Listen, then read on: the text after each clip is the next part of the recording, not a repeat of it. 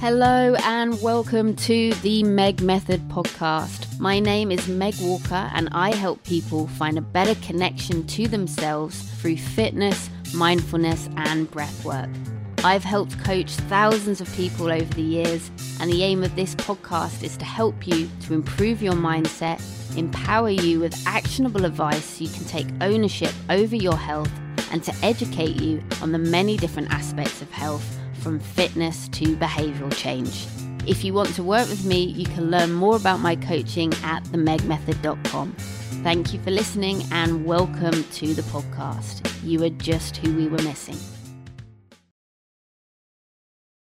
Hello. Today on the podcast, I would like to talk to you about discomfort. Someone asked me the other day, What do I think people could benefit more from? And they were really surprised by my answer because my answer was discomfort.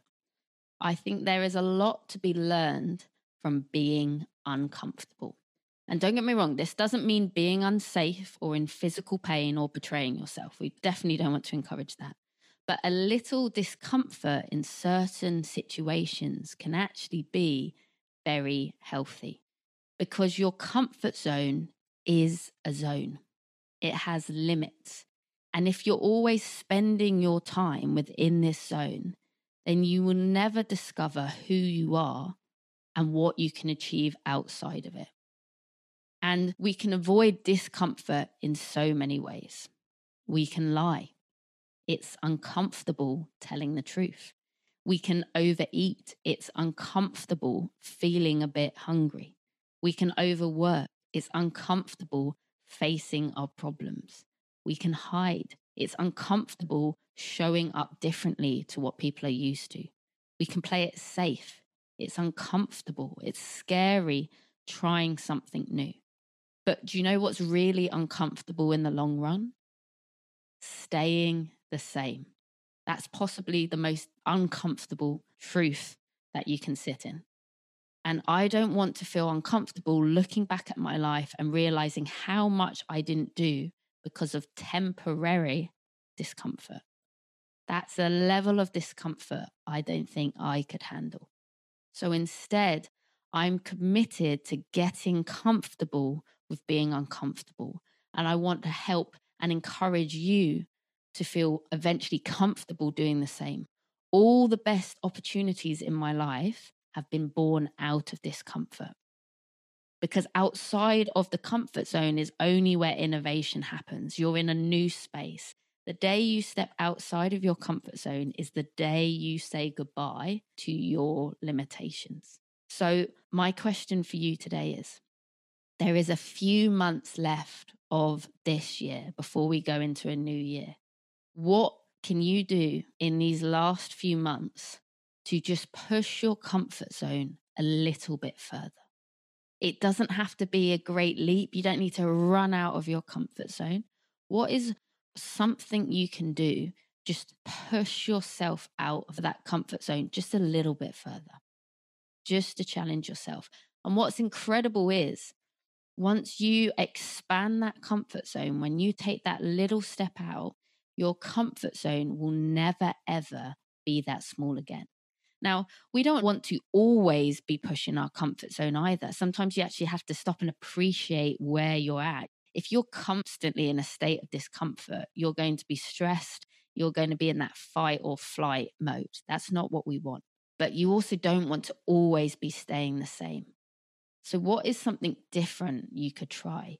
Even if that's signing up for a new fitness class where you can exercise and be fit with other people. Maybe it's going on a date by yourself, taking yourself for a solo date, going to a restaurant and just eating by yourself or going to the movies by yourself. That's something we often don't do because we think, oh, I don't want to be uncomfortable. I don't want people to judge me. But imagine how you would feel just pushing that comfort zone just a little bit and being comfortable taking yourself out on a little date and treating yourself. Going to that fitness class and sharing that moment with other people, seeing other people who are stepping outside their comfort zone with you. Maybe it's going for that job interview that you never thought you would get, but you've decided, you know what, if I don't think I get it anyway, then what's the harm? It's just going to be free data for me to learn from it so I can show up better next time. If you don't think you're going to get it anyway, what are you going to lose? At least you will know because the trust me, having the answer will be far much more comfortable than the discomfort of unknowing. So, yes, send me your messages. Let me know. Make yourself accountable. Send me a message and tell me what are you going to do, big or small, within the next few months just to push yourself just that little bit further outside of your comfort zone so that your comfort zone will never, ever be that small again. That's all for this week. Thank you for listening. Big love, be kind, work hard, and let's get comfortable with being that little bit uncomfortable. Thank you so much for listening to the Meg Method podcast. If you want to learn more about my coaching and access some free coaching resources, please visit my website, themegmethod.com, or send me a message at the Meg Method on Instagram. I would love to learn to know you. I hope you enjoyed the episode. If you did, I would be so grateful if you could please share the love forward. You can show your support in three simple ways. You could please subscribe by clicking the follow button on your favorite podcast platform or YouTube. You could send details of my coaching to a loved one, or you could share this episode with others by tagging me in your social media stories at the Meg Method. Just see the show notes for more details. And if you're feeling extra kind, it would make my day if you could please leave a review. Thank you to my legendary podcast team, Brooklyn Fraser and Alicia Navarro. Your hard work and expertise is always appreciated. Thank you again for listening. Have an excellent day. Try your best. Be kind. Big love.